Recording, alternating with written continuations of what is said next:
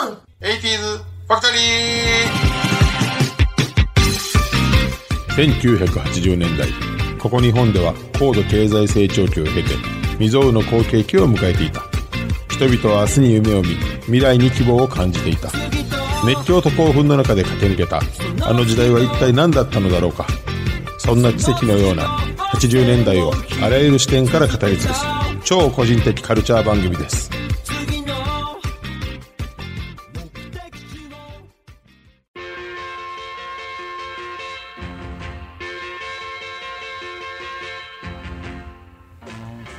さあ今週も始まりました教えてガーモン 80s ファクトリー私番組パーソナリティガーモンと アシスタントの加藤夏子です。お願いしますお願いいたします ちょちょもう笑ってるやんい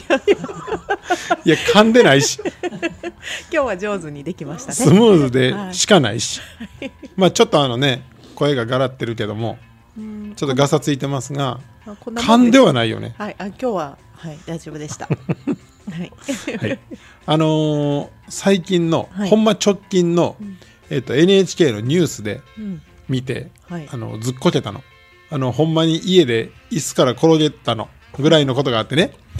NHK 定期的に電話で世論調査っていうのをやるのね、 かかってきました、最近。あほんまですか、はい。内あ容の。なんでした非通知でね、あうんうのん電子音声で。はいかはいはいはかいってくるんです。こちら N. H. K. の。えっと、忘れました。ごめんなさい。N. H. K. の世論調 査です。ちゃんとやって最後まはでいすいませんやる限りは。 すいまはせん。い飛んじゃいました。なるほど、はい電子音ね、はいほんで何を聞かれるんですかごめんなさい私そこで切っちゃったんですがあー順順番にお時間があったらお付き合いくださいなるほどなるほというど感じでそうらしいで、えーっと世論調査やりましたと、はでい結果の報告を NHK ニュースで流れてまして、はいでまああの岸田首相がね急遽ウクライナに行ったことについて賛成か反対かとか、はいねそういう、まあ、いろんな、まあ、案件があった中で4つ目かな、はいえー自転車のんヘルメットのかぶらなあかんってやつあるじゃないですかあー最近あの最近ね条例あの義務化されましたねそうそう努力義務化あそうです正確にでしょそうです義務化じゃないです、はい絶対かぶれではなく、なんとか頑張れを義務化されたんです頑張ることを義務化されたそうですすよ頑張ることを義務化されたのでほう頑張れへんかったら怒られるから義務化ですやんねうんなんなんやろね努力義務化っていう言葉自体もね頑張ることは義務化されてるん ですね頑張ることを義務化するってねでも頑張っても無理やったら許してやる結局た食べなあかんぞって言われてなんとか食べますって食べへんかったらあかんねやったら義務化やんね例えば食べ例えばうんそうよだね頑張ればでも結果はいいよっていうあなるほどど、じゃあ食べようとしたんですけど無理やったんすわって言ったらいいってことじゃないでそういう理解でした結果食べてへんやんっていうねそうまかぶあろう思ったなんですよ、けどはいっていうのが、 えっと、4つ目ぐらいのお題やったわけ、はいで円グラフが出まして、はいね、それについて、まあ、賛成か反対か、はいどちらでもないかみたいな、まあ、やるじゃないですか興味あります何パーセントの人はがこれ努力義務化に乗るかみたいなね、うんうんかぶるかっていう、で1,000人ぐらいを対象にアンケートをして、うん少ないねまあ、結果答えてくれたのがそんなぐらいなんでしょう、でうち25%が、そもそも自転車に乗らないっていう回答やって え違うやんヘルメットをかぶるかどうかを聞くんやったらば対象は自転車に乗る人やんか、まあね、 そこ外しといてほしいそれです。 1000人に入ってないやんかずるってなったんでねしかもなんか自転車に乗らないがその全部を占めてたので面白かったのよねこれそっか、日本人ってあんまり乗らへんねやっていう答えが見えた。せやんどこどこで撮ったんっていうそう山に住む村の人に聞いたんと思ってえ超都会の人に聞いたんと思ってなんなんと思って面面白かった白い。これ NHK が朝から大真面目にキャスターが言うからさ、うんうん。ずるってなったよね25%は乗らない。そうやって出てきて、うんうーんヘルメットどうでしょうねみたいなこと言ってるからいやそもそも自転車どうでしょうねって言わなあかんやんでしょみたいなことがあってどっちでもいいね。少数の問題やったってことですね。よかったなあネタがない中来てって思っけたの今朝うん、もう4日前ぐらいかなよかっ たです。そうなんですよ。はい。ネタが少ないんちゃうよ。はい。ホットでよかったねっていうね。はい。はい、スタートです。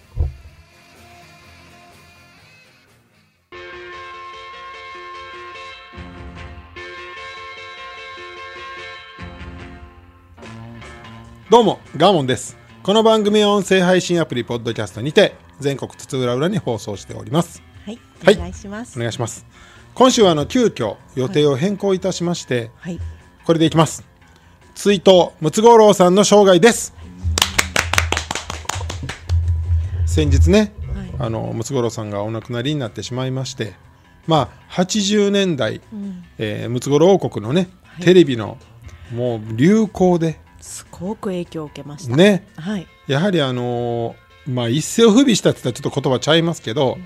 かなりあのムツゴロウさんの番組が占めてたというね、はい特番で言うとねうん、なんか火曜ワイドスペシャルとかはい。日曜のなんか特番とか、うんうん。あらゆるところでやってたらしいんです毎週もあるし特番もあるっていう感じ。毎週もあっ。たのかなああ、あれ毎週私見てた記憶ですけど。本当ですかあのあ違うんーだフジテレビの方で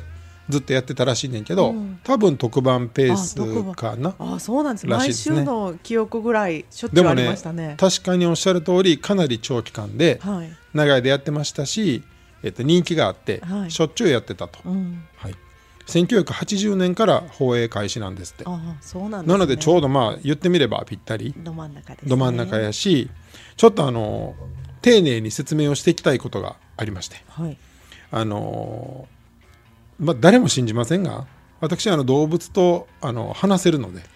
でしたあよのね。そうあそうのガーモンはこれ誰もあの嘲笑うねんけど、動物と喋れるのよね木も喋れるって言ってた。あ植物もいけますね。はい、あのなのであの冗談抜きで自分の中ではムツゴロウさんのこの振る舞いが、んみんなが周りの友達が「うわムツゴロウおもろい」みたいな感じで言ってたけど、はい。い、や全く違くて、うん自分と同じやんって思ってそそうやんみたいな感ムじ。ツゴロウさんを見てました。なるほど。なのであの、まあ、亡くなったことへのショックというよりは、うんこの動物に対する理解者がうん一人大きな人がいなくなったっていうショックの方がうん。大きいんですよ。仲間を一人失った。もう本当にうん。本当に同感レベルの人が減ったねっていう、減ったねっていうかムツゴロウさん偉大すぎて、お前なんやねんってなるけど師匠ですね。じゃあ師匠ですよガーモンの師匠ね。いや本当にで今回初めてちゃんとムツゴロウさんの生涯を、まあ追ってみたら、なかなかに、あの我々が知ってるムツゴロウさんよりは、まあ、変わり者というか、うんまあ、ある意味変態というか、へーとっても興味深いへー人間性の塊というかあ人でした。あのーテレビで見る姿しか知らなかったですね。ね、そういえば。や、まあ、大半の人が多分そうやと思うしおーしよしよしよよしよししみたいなのを動物そうそうにやってるでみたいなのが、うん多分イメージはい。ですよね。そうですそうです。で一方で、まあ後で細かく言いますが、はい。えー、とそのツイートを伝えるニュースキャスターさんが、うんとにかく麻雀が強かったんですよねってみんな言ってたくらい、うん。麻雀がもう異様な強さ知らないです。麻雀、そうなんですいやもう日本一と言っても過言ではないくらいのうん麻雀の強さなんですって僕も知らんかったんですけどへね、ーまあ、それは後でまた詳しくはい。はい、えー、ムツゴロウさんの生涯を、まあ、随随時ゆっくりはい深掘りしたいと思います、はい。まあ、ムツゴロウさん、ムツゴロウさん言うてますけど、はいそもそも本名は畑正則さん。知ってます。はい。えー1935年、昭和10年生まれ。で、今年4月5日にお亡くなりになられたので、87歳。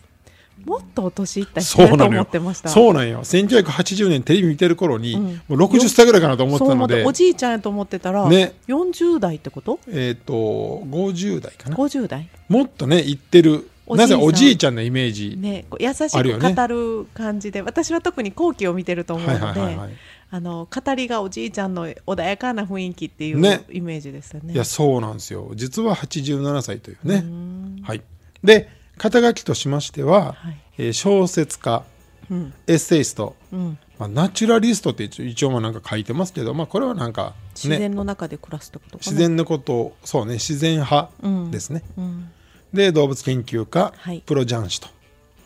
あいうとこそうろなんだ大学教授とかではなかったんですか。あないですねあ、そうなんはいです、ね。厳密にはね、うんはい獣医さんとか持ってました。獣医さんでもないですねあ、そうなんだ。はいそれで言うと日本プロマージャン連盟最高顧問ですどっちえ、 そっち本職やったんですか、ほんならえぐらいいやもうあのはいそうなんですえ、その麻雀ってお金かけないってことですよね。そんなオフィシャあル麻そう雀だから。そうですよそうですそうですへーまあオフィシャルじゃないのも当然やってきた人やからねねえもちろんまあ金もかけてね麻雀で麻雀であの動物王国が成り立ってたのかと今違 う違うすごいイメージしま何しのたあれけど掛け麻雀できてるもん思いました 今全然夢も希望もないやん違肩書きがう違う違う違う違うんだちゃいますちゃいますあそうですははいい、でまああの簡単に生い立ちは後でお話しますが、はいえー東京大学東東大の理学部でん動物学を学んだ後に、んえーそれを卒業後、株式会社学研というねあはい学研図書ね、はいあの子供用の学研教育そうそうそう、はいうん教育のの、えー、と科学映画なんかその、えー、と子供たちに見せる実験道具のん映画とか、そういうのを作る、うんまあ、作成部門に当たっていたと教材作りそうやね簡単に言うと教材を紹介するための映画、うんはい、でその後それやめて、えー、と動物関連の、まあ、エッセイなどを書く作家としてデビューと、うんそこから、えームツゴロウ王国を築いて、うんテレビで有名になっていったとはいいう感じでございます。はい、でまあそのいうか受けてというかうんでまあああいうふうになっていったっていうタレントさんとしての仕事が主やったみたいな感じまあ運営するための、うんまあ、まあ資金稼ぎというか集めですよねまあ、そんな様子はすごく見てそうで取れすてそうでますそれもありますし、えっと、もう一個大きな大切なところが、動物の保護ああやっぱりそう本当の意味での保護うんその日本におけるそのペットがまあ流行りだした頃なのでね、うん1970年80年、うんそ90うで年すと、よねでそれにまあ抗うというか、正しい動物との接し方ぱこれを広めるためペット動物のってことなんですねそうそうそうそう家畜とかではなくてあともう一つ、えっと、食育、これが非常にあのムツゴロウさんの大きなテーマでへえ人が生きていくためには動物を殺してそれを食べて生きているっていうことをいかにこう教えていくか、うんみたいなところもムツゴロウさんの一つの大きな使命うんとして、まあ番組に出ていたっていうのはあるらしいです。はい、例えばテレビ番組でこの動物のことを取り上げるときに、まあ、70年代以降80年代に入って規制が厳しくなっていったんですって、うんじゃあ、えー、と動物を殺して食べてない人この中にいるんかみたいなことをこう反論したりとか、なるほどね社会のありよう自体にこう活動していってはったってことですねそう例えば動物が死ぬシーンを映したらダメみたいなことを、うんうんテレビで規制が入ったけれどもじゃあ君たちどうやって生きてるんやみたいなことを平気でうん反論していたので、そういうことにも積極的に取り組んでいたとなるほどいうことでございます。うんはい、それではムツゴロウさんのこの、まあ、人間のこう人間性というかねこの突飛なところ、はいなぜこんな風な人になったかっていうのをご説明したいと思います。はいはい、えー先ほど言いました通り1935年福岡県生まれですって、うんはい、でお父さんもともとお医者さんなんですよぽいムツゴロウさんの父ねぽいそうね、まあがまあ、学者っぽい家系ですわ、うんねで長男の戦時中もあったのでお父さんが満州なので家族ごと行ったとだから幼少期を満州で育ってますなるほどその時に、えっと、狼と犬の、まあ、今後雑種を飼っていたり、うんまあ、あの動物に触れる機会が非常に多くて、この時に動物に興味を初めて持ちますと。まあ裕福に育ってはるんですねそうねうんでまあそのままさに戦争の最中なんで、んえっと、貧乏で暮らしたんやけれども、あお兄ちゃんが受験するということで日本に帰ってきましたと。はいでその時に日本はえ日本で中学高校時代を、まあ、大分で過ごしましたと。戦時中になるんですかそねうみたいですね。でもうとにかく、えー記憶力がもう抜群らしくて、えっ、とね有名な小説を読むと、一冊丸ごと暗記するんやってへ200ーページ強のものを、ちょっとだから天才肌なんですねもうねおかしいんですね異様なんですって。へえで、えー、と本人東大受けるんやけれどもさっき言ったようにね、理学部はいあの大して頑張らんかったけど通ったっていう、すごくないですか全部覚えたんでしょうね理学部でそうそうそう全部暗記してしまったよね、だからもうもともと頭は天才的に良かったうんんでちょすっよ、と普通じゃない雰囲気はいありますもんねで、えー、とお父さんは自分の、えー、と医者の道を継げとはい継げてか、まあ、頭もいいし、継ぐであろうと思ってたんやって、でも本人はとても小説が好きで、えー文芸道文学の道に進んでいくか、こう理学の方に行くかっていうのをすごい悩んでて、はい結果医者になることはあのお父さんに黙って諦めて、で文学文学の方に、まあ、行くように、あの自分の人生を決めたんですって、うんでもともと動物に興味があったので、動物学を専攻するっていう、小説と動物が大好きな優しい人やったってイメージですかねまあそうですね、うんでここで動物学を専攻したことによって、動物の生態に対してとことん研究ができましたと。うんで特にまあ、どんどんどんどん進化していって、アメーバの生理学研究がもう最終的な専門分野なんですって。アメーバの生理学ってそんな単純そうですのにね まあでもなんかすごい難しい世界毎わか日んない世研界です究なんじゃない分からへんけどねですよねうんらしいですよ、らしいんですってでまあ最終的にじゃあこのまま研究者の道を歩み続けるか、うんそれか文学の世界で生きるかっていうのを悩みすぎたらしくて、うんえっと自殺寸前まで行ったんですってでもうこのままやったら自分ダメになるって言って、突如研究室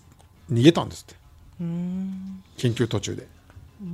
だからそれくらいその一般的な人とはもうなんかもう何もかもが違うという雰囲気ありますらしいです、で最初にご紹介したようにこの後にまあ紆余曲折があり、学研に就職しますと、まあ子供たちにね関わるものに携わりたいっていうのが多分あったんやと思いますわ務まるか心配ですねいやあのーご指摘通り、はい勤めましたとはいでそこの映像部門に就職をして、ん理科関係の教材とか、はい学習映画に携わるお仕事をしますと、んでも学研の社長んが最初に掲げた理念から会社が大きくなるとともに、理念がどんどんずれていったので社長に文句を言って辞めましたまだちっちゃい時に行ったってことなんでかすねなそういう感じですけどもね過渡期だったんだはいうんであのこれムツゴロウさんご自身が言うてはったんやけども、この頃にムツゴロウというあだ名が付けられたらしいです学研でなんでなんやろうなんかねいろんな説があるんやけども、はい徹夜で仕事をしている姿が魚のムツゴロウに似てたから、ひげ2本ピヨーンと出てくるのかしらかなわかんないけど 床に這いつくばり出すのかしら、かねかなんかまあそういう説もあったりでまあでも下向いてじっとなんかをしてそうるそ様うそ子う、なんこうでなんしょかう背ね中曲げてるの魚っぽかったのかな分からへんけどねうん、まあ、ここんなんですもんねムツゴロウってそねうそうそうこそうですねいうかあの地べたになんか這うそう感よじのねはいはい、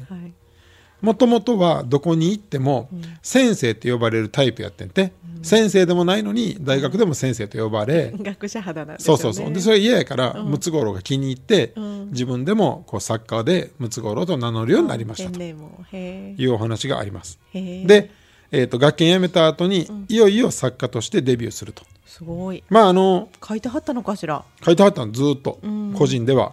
でようやく1967年に、まあ、いろんなこうつてがあったんでしょうけれども「我ら動物皆兄弟」という作品で、まあデビューとはいいう感じ知らないなで翌年には日本エッセイストクラブ賞を受賞してると、まあだからここも才能がまあ発揮されてるので、最初っからねいやでも理系の才能と文系の才能と両方あったんですねすいごいよねまずこういう人がいないやん、やなんか文章がバラバラになりそうな気がしますので、ね、もうガーモンかムツゴロウかや ねえーって理系を見たことないんですけどないよね今のとこ一回もないよ ね大雑把でしかないからそねっち向きはあんまり、はいで、えー、とこうやって作家の活動をしていく中で、まあ、動物をたくさん飼ってたんやけれども、一年発起をして、えーとまあ、その時にはもうあのご結婚もされて、えー、と1960年の後半には娘さん一人いらっしゃんねんけれども、三人で、もう動物の王国作りたいって言って北海道に急に移住します。えー九州生まれでしたよね博多生まれでしたはいよね、 はい、博多と大分です。奥さん大丈夫やったんわかりません。まあでも中学校の同級生なんで、まあ言ったらムツゴロウさんの変人プリも分かって惚れて結婚したんでしょう。でもクールなかっこいいお母さんでしたよね確かムツ淡ゴロウ王々国としてはるね。そう淡々とそうなんですよ。んで北海道の本土ではなく北海道のさらにちょっと離れた島に行ってそこで突然、えっと、小屋みたいなのを作り動物との共存を始めて、気温マイナス20度ですって。へあの映像が残っててへーちょっとあの物を凍ってるシーンとかばっかり出てくんねやんえかで。も冬はそんなんでしたよねムツゴロウ王国、いかついでしょへえ急にでそれはもう家子族も供な連れていく子娘さん連れて供凍りますやんねねえもう文句も言わず淡々とへえ北海道なんていう厚木市郡浜中町、なんとか島っていうところに移住したらしいんですよあれ島やったんですからしいですうんで、えっと、1972年にんムツゴロウ動物王国を開園すると、へえでもテレビ取り上げられるも何もずっと淡々と一人で暮らしてはったんですねそ家うで族すそだうけでですそうですで、えーたくさんの動物を飼育しながら作家活動を続けるという自分の生活になっていってんてえ無人島無人島ではないと思います、はい、他の人も住んで買い物が居できる住していると思うーんうんですね。でこの、えームツゴロウ王国を開いたことによって、はいまあ、周囲の若者動物好きの若者に、まあ、知れ渡って、働きたいって志願する若者が山ほど出たんですって、まあ、何でこう、収入ね、話題に源な,、がねなったんかなと思うけど、でそれをまあ無作為に雇いましてほうムツゴロウさん、ほうまあ、動物のことを教えたいっていうのもあってそれがどんどん話題になってテレビに取り上げられたのがムツゴロウ王国とほんまもんなんですいやテレビ企画テレビありきでスタートしてんのかなってなんとなく思ってましたはいないですへえすごい、ここにはうんその若者たちにこうなんていうか知れたのは、うんまあ、本を通してですねああなるほどだね、からムツゴロウファンが僕も働きたい私も働きたいってなって増えたってなるほどで共同体になっていったうとんいうことが書いてますはいあーでもムツゴロウさんに憧れる人でずっと行くって思ってましたもん子供ながらにちっちゃかったなですけどなんで行かなかったんですかくのいちやから 毎週1回ぐらい入れとかなあかんから意味のわからなんでなんんでくのうちぶりですね伊賀か甲賀に住んでたからそうそうそうあそうそう そうなるほどそうですか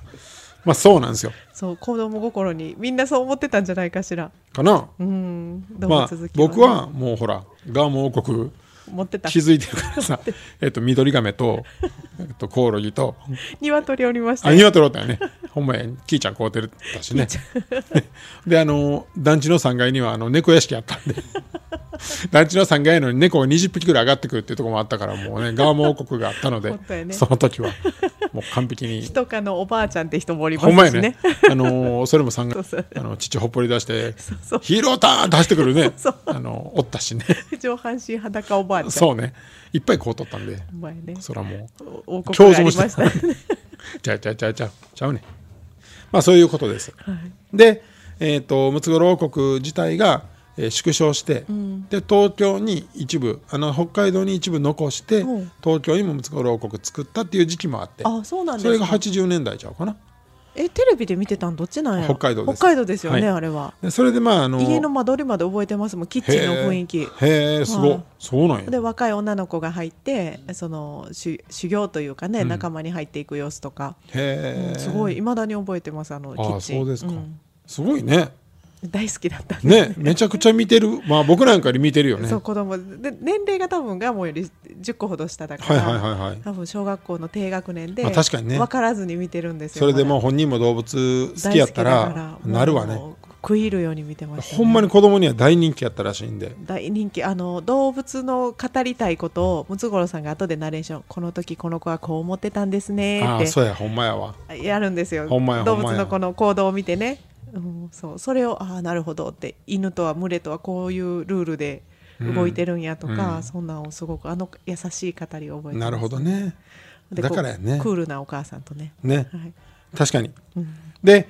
えっと、うまくいってたんやけれども,、もう餌代がもうかさみすぎたり、ん従業員に払う給料がかさんだりしすぎて、ん結果3億円ぐらい負債を抱えて終わってしまうねそなんかお金がないっていうイメージありましたよそれをもう一回あのムツゴロウさん本人が働いて、テレビ出たり、そうねまあ、小説書いたりで、60何歳で完済してるのよ3億円知ってますそのすごいですようんで最終的にまあ晩年も体調が悪い中、ずっと活動を続けて、うん世界中の動物を研究して、まあ、今回亡くなったっていううん、体調悪かったんだ体調はですね、えっとそれで言うと若い頃確か30代か40代で、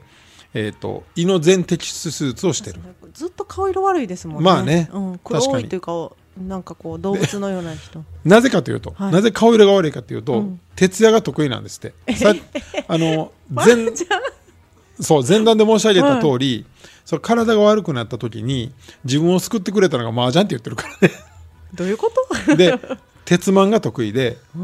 んその不眠不休で麻雀をするのがすごい好きやねんてでもその学者肌の人ってたまにねえへん人おりますよね。います。よねうんだからもう全然寝寝ないのが得意でアドレナリンなんだ。それが健康を保ってたってわけのわからん論調で言っててあー最長がもう書いてあるまあ通りに言いますと、7日間そう。不眠不休鉄マンをやったことがあるとそれがなんか生きる希望になったっていうことを書いてましたね、へえ。はい、でだからずっと顔色悪いんだ。そう寝ずそうです寝ずにずっと動いてはったそんですねう。あともう一個、ヘビースモーカーすぎてあ、ぽい色をしてる。えっ、とね8070代かな、以降も1日20本って書いてたよへえあお酒相当ヘビースモーカーお酒は飲まなさそ確かお酒は飲まないんちうゃうかな、ねえへえ、は学者さんだなそれともう一個うん麻雀が強すぎるって言ってたでしょ、はいで麻雀ってそのプロ麻雀が9段までしかないんですって段が、でも9段の人誰もかなわないってことで、えっとムツゴロウさんのために10段選手権みたいな大会作ったんですって、へえ誰もかなわず、ダントツなんだ、はい、初代10代なんですって初代10代やし後にも先にもムツゴロウさんだけ10代なあれパイ全部覚えるのちゃいます、の知らないですねあの記憶力小説覚えれるぐらいだからまあそうかかもしれんねね何かないとこんなあ強とくなパいよねイそうなあす麻雀ってそういうことですもんねですよねうん、そうなんですすごっていうだからなんかテレビでは麻雀部分を結構フォーカスされてたっていう出てたんですかね麻雀番組とかに出てたんですああ CS とかのねあー麻雀番組とか出てたらしいですそうなんやあんまりテレビで打つの嫌いやったらしいねんけどおーなるほど、うんそのキャラはいやいらんかったんです、ね、そうらしいけどね、うんはいそうなんですへえもうだからえっと生い立ちからもとても変わってる人やし、うんバイタリティの塊やし、走り抜けはりましたねそうですねで僕がめちゃくちゃ共鳴して感動したことがあって、はいえっと、ムツゴロウさんあの YouTube をうん85歳から始めてるんですよ。へえムツゴロウ656というタイトルで、うん娘さんが勧めて娘さんが企画をして、うん YouTube が始まって、 656なうんまあ、ぜひあの皆さん検索してほしいんですけど、通行路でムツゴロウさんの結局人生にあったエピソードをうんずっと一人で喋るっていうだけね動物関係ですかもういろいろですへえいろいろ見ます見てほしいんですけど、うんその話の中で面白かったのが最後に語りたいんですけどはいさっき言ったあの食育はい食育っていう観点で言ってるんじゃないんやけれども、要するに自分たちが生きながらいるためには、動物を食して生きてるっていうことをそうですうん世界中の人が知っていかないといけないっていう会があったのね。うんうんで、えー、と自分が子供の頃、んなんかね、きなんかどっかに落ちてうん死んだと、うんでそれを全員で村人が引き上げて、うんその場で、えー、とナイフで腹を裂いて、内臓がドローンと出るんですね、っていうのね、うんうん YouTube で合ってる合ってるうんドローンと出てですね、うんこれが結構気持ち悪くてですねみたいな話をしてて、うんでそれを結局焼いて、うんぜあ全員にその肉をさばいて、うん配って、晩焼いて、うんすき焼きにして食べようとしたとうん食卓に出てきたと、うんで自分は食べようと思って、うんいつも肉を食べてるので、まあ、桜肉やね、うん食べようとしたらあの吐き気がうーん上がってきて吐いたと、うんでお父さんにその時にめちゃくちゃ叱られたと。うんお前はいつも肉を食べてるのになんで今日に限って食べへんねやって言われて、申し訳ありませんって言って、もう一回食べようとしても吐いたと、うんでなんでかわからんかったけども結局食べれなかったと、うんなこれが、えっと、動物を食べるということかというふうに初めて知ったと生きるということか生きるということを知ったとということですねでですねってなって、でまあ大人になって満州に行く機会があってその村に訪ねたんですね、つってなあっちでは豚の解体の時に小さなホースを入れて、皮と身の間にプスッと刺して、息を吹き込むと、んなどんどん膨らんでいって皮と身が剥がれていって、変な形になるんですね、つって、で満州行った時にそれをもう一回見たいっつってうんはいやったらもうその村長が「そんなん見たいのか」っつって、でそれを見せてもらった後にその豚肉を解体して食べたっつって、はい今はこんなに残酷なことも普通にできてしまう僕は何なのかなって言って終わってい たねその会話。まあ、とにかくそういったことをとことん、この YouTube とかで教えてくれんねんけども、やはりそこって僕もちょっとあの苦手な部分であってね、うん加藤さんいけますやん大事だずとっとあ思ってのます動物咲いてはったからそうそうね食べるいけ ますやんのあはねの伊賀の里でそうそうそういけませんイもノシシう全然反動しへんくなってる やんまあそういうのがあって、はいでも確かに人はそうやってそれを乗り越えてきて、生きながらえてきてるから知るべきやし、だからといってペットのように可愛がるのもおかしいし、共存だからっていうのを、85歳の時に、まあ噛まずに流暢にしゃべるっていう。イメージできるしまた聞きたいですねあの口調でねめちゃくちゃいい話がもう本当にたくさんあって、100回以上続いてるはずです、穏やかなんですよずっとそもう自分はこう分かりきってるけどもあの知らないであろうけども穏やかにこう出してくれるから入りやすいんですよ多う分ねねだからまあ思い出します結局ムツゴロウさんという大きな人も大きな人、ね本当に一人またこの時代に亡くなってしまったということで、急遽追悼のお話をさせていただきました興味ある方はぜひ YouTube 見ていきた見ていただきたいと思いますはい以上追悼ムツゴロウさんでした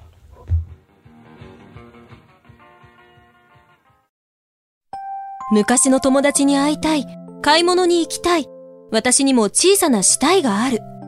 エルタンのおかげで私の死体が叶った。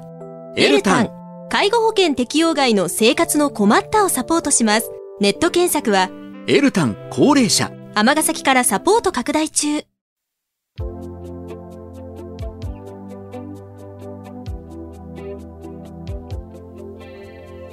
はい